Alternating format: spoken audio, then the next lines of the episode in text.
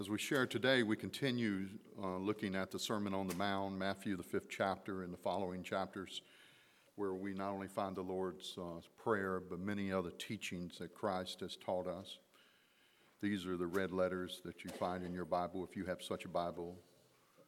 Um, today, we're going to look at Matthew, the fifth chapter, starting at the 37th uh, verse, is the last verse, but it starts really um, on verse 21. You have heard that it was said to those of ancient times, You shall not murder. Whoever murders shall be liable to judgment. But I say to you that if you are angry with a brother or sister, you will be liable to judgment. And if you insult a brother or sister, you are liable to the council. And if you say you've, you're, um, you fool, you are liable to the hell of fire. So when you're offering your gifts at the altar, if you remember that your brother or sister has something against you, leave your gift there before the altar and go. First to be reconciled to your brother or sister, and then to come and offer your gift. Come to terms quickly with your accuser while you are on the way to the court with him, or your accuser may hand you over to the judge, and the judge to the guard, and you will be thrown into prison. Truly, I tell you, you will never get out until you have paid the last penny. Then, the seven, um, if we look at the 37th verse, let your word be yes, yes, or no, no. Anything more than this comes from the evil one. The word of God for the people of God. God. Amen. And let us pray. Dear Lord, open up our hearts that we may see these words as you explain the Ten Commandments in a way that we need to understand in relationship of covenant. Lord, help us to show this compassion you call us to and this love that you asked us to. Lord, let us be your people in all that we do. In Jesus' name we pray. Amen. Now, to best understand the well, the Sermon on the Mount is to understand that Jesus is fulfilling his mission and work on the earth. And his mission and work on the earth is salvation, our salvation, the salvation of the world. Up until this point, salvation has been based on code, it's been based on law, it's been based on the Jewish teachings from the Old Testament. This is from Exodus. If you have your Pew Bibles, I'll be reading from the New Revised Standard Version, which is the version in your Bible in the pew, Exodus, the 20th chapter, and let us look at this scripture. And this is the framework in which Jesus is teaching this. This is the scene where Moses now is receiving the commandments from God. And then God spoke to all, uh, uh, so then God spoke all these words. And these are the Ten Commandments. I am the Lord your God who brought you out of the land of Egypt, out of the house of slavery. You shall have no other gods before me. You shall not make for yourself well, an idol, whether in the form of anything that is in heaven above, or is on the earth beneath, or that is in the water under the earth. You shall not bow down to them or worship them, for I am the Lord your God, am a jealous God, punishing children for the iniquities of parents to the third and fourth generation of those who reject me but showing steadfast love to the thousands of generations to those who love me and keep my commandments. You shall not make wrongful use of the name of the Lord your God, for the Lord will not acquit anyone who misuses his name. Remember the seventh day and keep it holy. Six, uh, six days you shall labor and do all your work, but the seventh day is the seventh to the Lord your God. You shall not do any work, you or your son or your daughter your male or female slave, your livestock, or alien resident in your towns. For in six days the Lord made heaven and earth, the sea, and all that is in them, but rested the seventh day. Therefore the Lord blessed the seventh day and consecrated it. Honor your father and your mother, so that your days may be long in the land that the Lord your God is giving you. You shall not murder. You shall not commit adultery. You shall not steal. You shall not bear false witness against your neighbor. You shall not covet your neighbor's house. You shall not covet your neighbor's wife, or male or female slave, or ox or donkey, or anything that belongs to your neighbor. When all the people witnessed the thunder and lightning, the sound of the trumpet, and the mountain smoking, they were afraid and trembled and stood at a distance and said to Moses, You speak to us and we will listen, but do not let God speak to us or we will die. Moses said to the people, Do not be afraid, for God has come only to test you and to put the fear of him upon you so that you do not sin. Then the people stood at a distance while Moses drew near to the thick darkness where God was. That is the scene that describes the giving of the Ten Commandments in Exodus, the 20th chapter, that lays the groundwork of the Sermon on the Mount that Jesus expresses in Matthew, the fifth chapter. What Jesus is doing is helping us to understand these commandments are abiding, but now he explains them as they are called to be understood. So we're going to look at that. First, at the idea of commandment. In the 21st verse, it says, You have heard that it was said to those of ancient times, You shall not murder. That's one of the commandments I just read from Exodus, the 20th chapter. And whoever murders is liable to judgment. But I say to you that if you are angry with a brother or sister, you will be liable to judgment. What Christ is doing is he is taking the checkbox, the list of commandments. Um, I once knew a man who bragged to me he had broken every commandment. And I said, That's horrible. And he said, Yes, I broke every commandment. And I said, That's terrible. And he said, Yes, I have broken every commandment. See, commandments are a checkbox, they're a list. And if our faith were limited to just the list, we can either break them all or we can obey them all. And Christ isn't going to let us get away with that because that is not righteousness, that is not justice, that is not the faith we are called to live. So in the scripture, Jesus is taking the commandment of murder and saying, You shall not murder. But now he's saying, if you're even angry with someone, you've committed that sin. You have broken the law. Therefore, you will be judged according to that. So he is taking the commandments.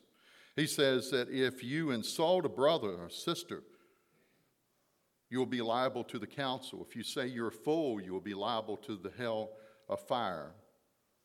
He's dealing with the commandments here. In fact, the Sermon on the Mount is the commandments from Exodus 20 revealed in the grace of Jesus the Christ.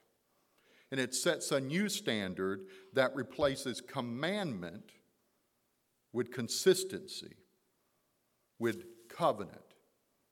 God is replacing a checkbox now with a lifestyle that we are called to be holy. In fact, later on in the Sermon on the Mount, he says to us, Be ye perfect as your Father in heaven is perfect. He lays the groundwork upon which only He can save us. We cannot save ourselves. So let's look at this scripture even more. So, when you are offering your gift at the altar, this is talking about worship. When you come to worship, when we come together, Worship is about receiving, which is what is happening now. You're receiving the Word of God from someone who is ordained and called to preach the Word of God, and you are giving. You gave with the offerings upon the table, which I showed last Sunday when I went around and pointed at the holy objects and you have seen it given with the young people with their song of praise, and we give to each other in Christian fellowship. When we welcomed each other today, there was great love and fellowship among us. See, these are ways that we offer our gifts at the altar. So Jesus is saying it's not just a checkbox that you must check each and every item to be righteous. Now, when you come to worship, if you remember your brother or sister has something against you, leave your gift before you take it to the altar, leave it and be reconciled to your brother and sister, and then come offer your gift. In other words, consistently worship God in all things, at all times, in all places, in all ways. Now, to just follow a checkbox, a list, is a very human thing to do. But we're talking about something that is not human, it is divine. Heaven is eternal. We are called to be eternal. We are children of the living God. And if we can't get along with each other here, then how are we going to get along up there? The Word of God is very clear that God does not play this game of humanity where we like and we dislike. God expects us to love. He expects us to love one another and to show that love. And when we do not, to help and then to show that love more. So he says to leave your gift before the altar and go and be reconciled to your brother and then and come and offer your gift. He says to do this quickly, or the person who is accuser. And who is the accuser in Greek here? What is that translation? Is that the person that you have a conflict with? No, it, the accuser is the devil. The accuser is evil.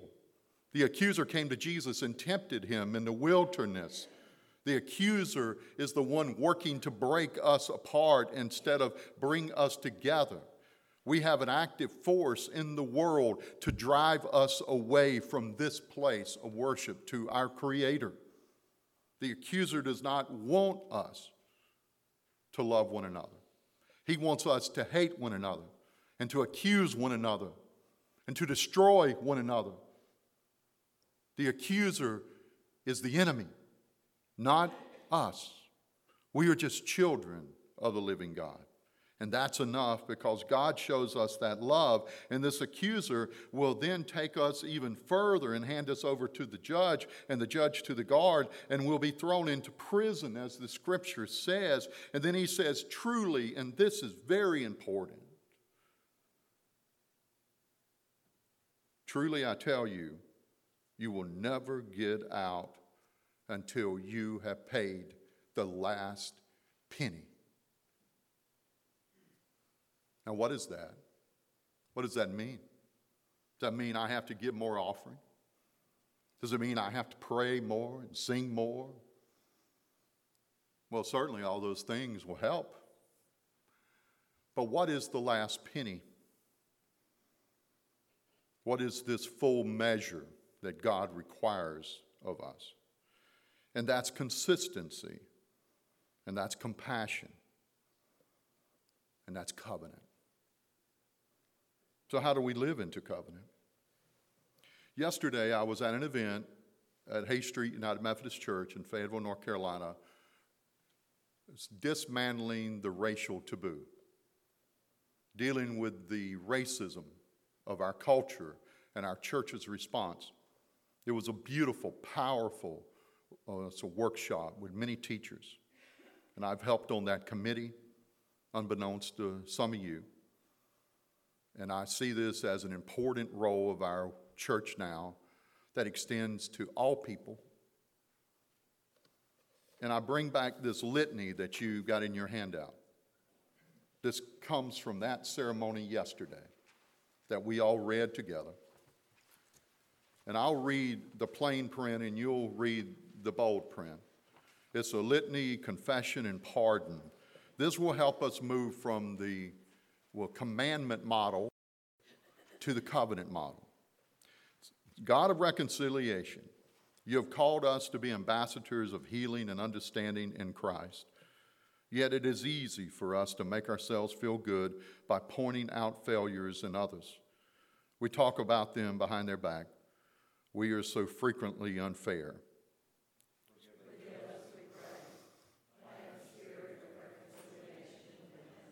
When others within our community of faith make mistakes or turn their back on you, rather than approaching them with a spirit of tender love and gentleness and meekness, we nurture pride and contempt in our hearts.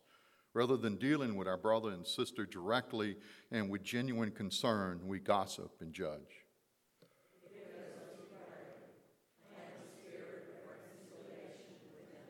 Lord, we need to help one another in our journey of faith, and all of us make many mistakes and get lost along the way. All of us need to learn gentleness, patience, and kindness from one another. Love ought to be determined how we deal with our brothers and sisters in your family. Everyone needs to be understood, and often we need the counsel of others to see who see what we are doing is better than we can see for ourselves. We need to be accountable to one another because that is the only way we can continue to grow your love.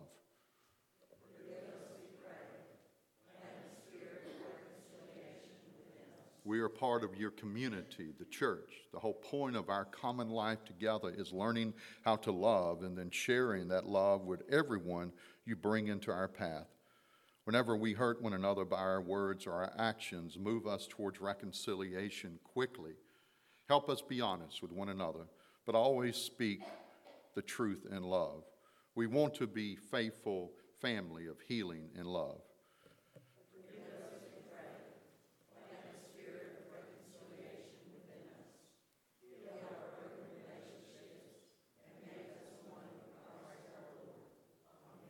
Amen.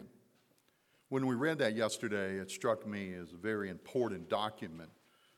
Though the purpose of reading it was to reach a level of reconciliation among the five races represented at this gathering.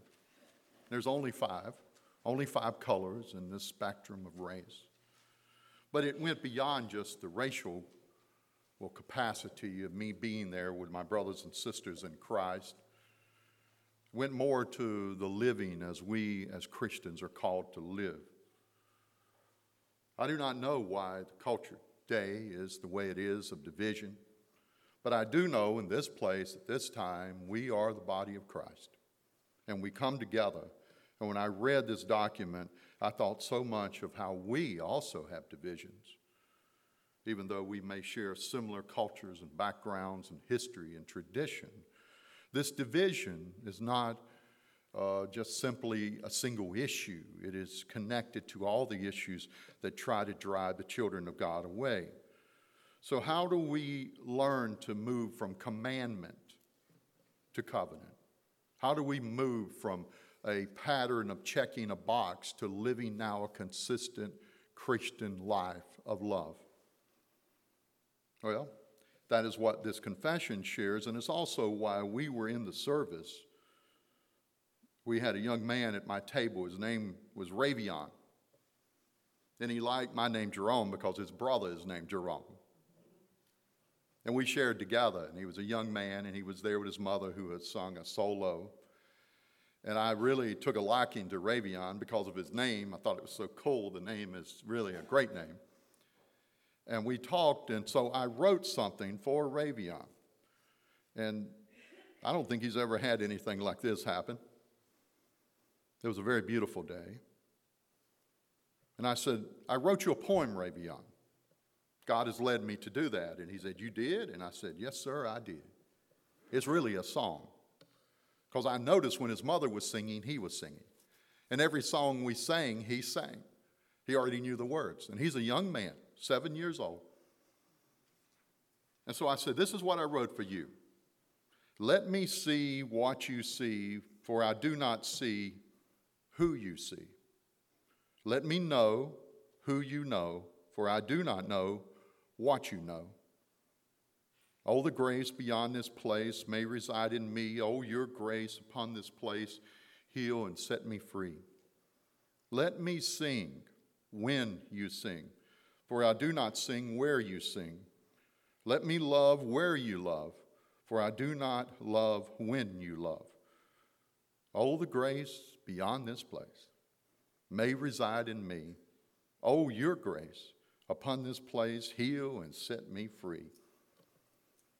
You should have seen his, his spirit beaming, the light shining from within, because he heard this. I think he was bored with the workshop the way he acted. He was on his phone a lot. but after that, he put down his phone and he actually started paying attention to the workshop to a higher level. And he, I could tell, was realizing that here is this older white man with a gray beard and gray hair showing him love in the name of Christ. A young man who is of a different race and a different culture. And he was not seeing it from the skepticism of someone who is older and has been hurt. Though he may have been, I do not know. We did not talk about that. But what I was doing was moving the needle that Christ has from commandment to covenant. And I was doing it by expressing love through words that could be sung. And saying to him, Let me see what you're seeing and who you're seeing, for I can't see that. And let me sing where you are singing and when you are singing, for I cannot sing. But we can claim this grace beyond this place which resides upon us, and your grace upon this place heal and set me free. Christ sees the division in the crowd that day on the Sermon on the Mount. He sees the anger, he sees the animosity, he sees the righteous, he sees the unrighteous. There is nothing hidden from his gaze. The people who came to that place on that day came for a purpose because they knew something great was happening. And the great thing that was happening was not another law, it was not another mountain. It was a small hill beside an inland sea called Galilee. They came because they were hurting.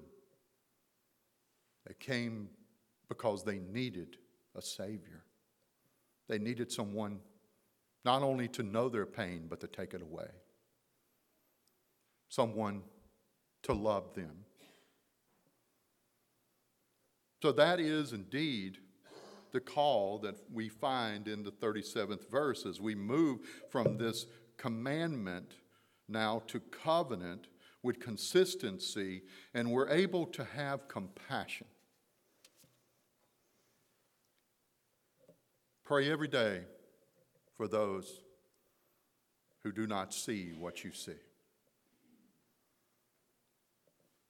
In that 37th verse, it says this it says, Let your word be yes, yes, or no, no.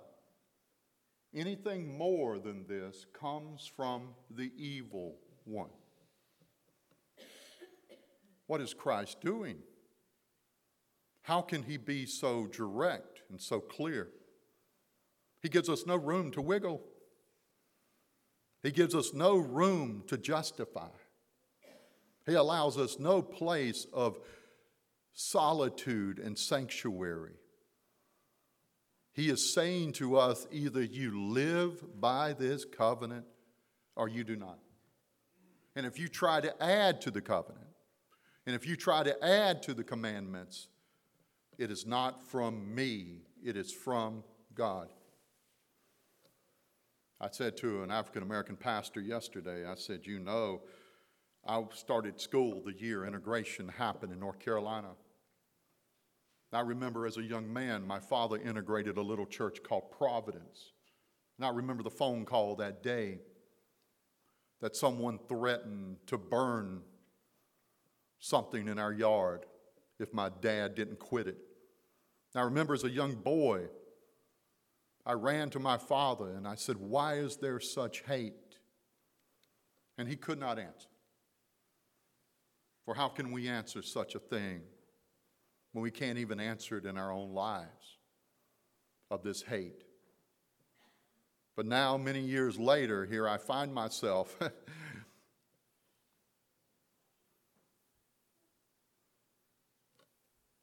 and what has really been done?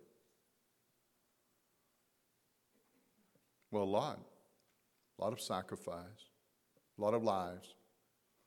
But more than that, God is moving us towards a common destination, and that is that place beyond where grace abounds and is pouring out to us.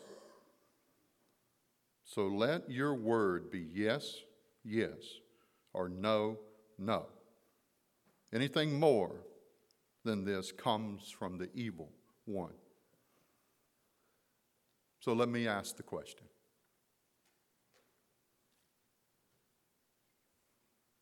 Do you believe in Jesus the Christ?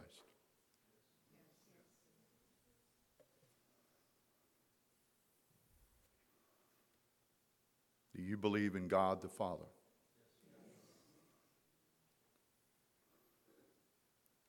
Do you believe in the Holy Spirit? Do you believe in the words contained in the Old and New Testament?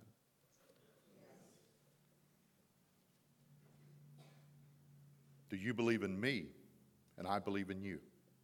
Yes. Do we believe we're all going to heaven by the grace of God?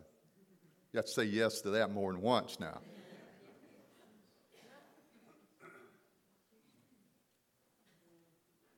And as I'm coming back from the meeting, I was talking to someone trying to figure out when this all started. And I think it started in the garden this separation. When the one party saw the fruit and the other party saw the fruit, and together they violated the commandment. God said, Do not eat of this tree, yet they broke the commandment. And then God said, You have broken this law, therefore you must live according to this law. But this word of Jesus is so powerful because it says to us, God is able to go beyond the law, because if not, we're going to get, we're going to get God. No one, that's terrible language, I know. I, I heard it after I said it.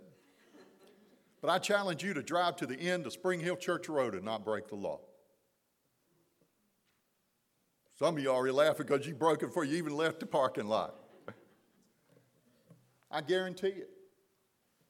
You're going to drive too fast. You're going to go over the line, the white line or the yellow line. You're not going to give proper signals. I could go through the whole list, and believe me, the police know the list. See, we can't get through this life without breaking the law. That's why a checkbox isn't good enough. And believe me, you can put a lot of checks on one part, but can we put checks on all those parts? And I'm glad Jesus expanded it beyond the law. And he now has a covenant with us. And he says to us, like that beautiful, you know, song and anthem, he loves us and we're his child. And what father or mother who truly loves their child will not look past the troubles the child may have? They bring home a bad grade. I was in Moorhead Elementary. Now I brought home my report card and I had solid E's on my report card. E's. I told my daddy, I bragged. I said, I got all E's. He said, What? He said, Are you my boy? What is going on? I said, You don't understand. And mama said, I can't believe it. We thought you were the smarter one, but we don't think that now. They come to find out Eve been excellent. I'm not saying I did that in high school or in college. Uh,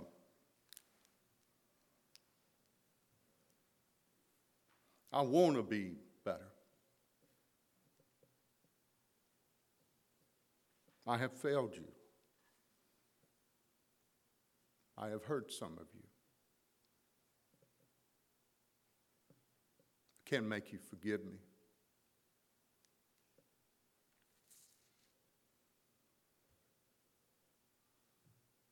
But I can say that Jesus loves me,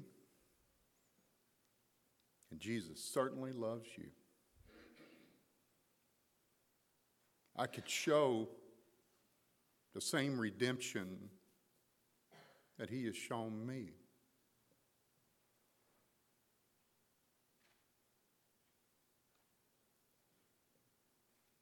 Humility is a great virtue.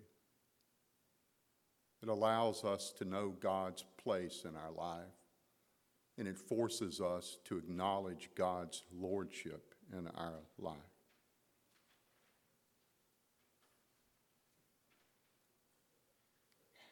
But we are together.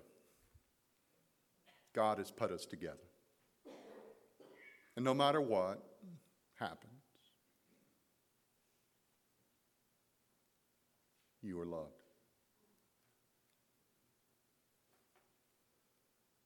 Let your words be yes, yes, or no, no. For anything else does not come from Him. Thank you for being a wonderful and beautiful congregation. Thank you for being a church with patience and tolerance.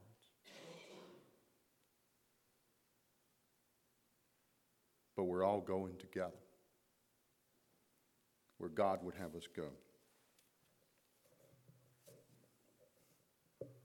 Amen.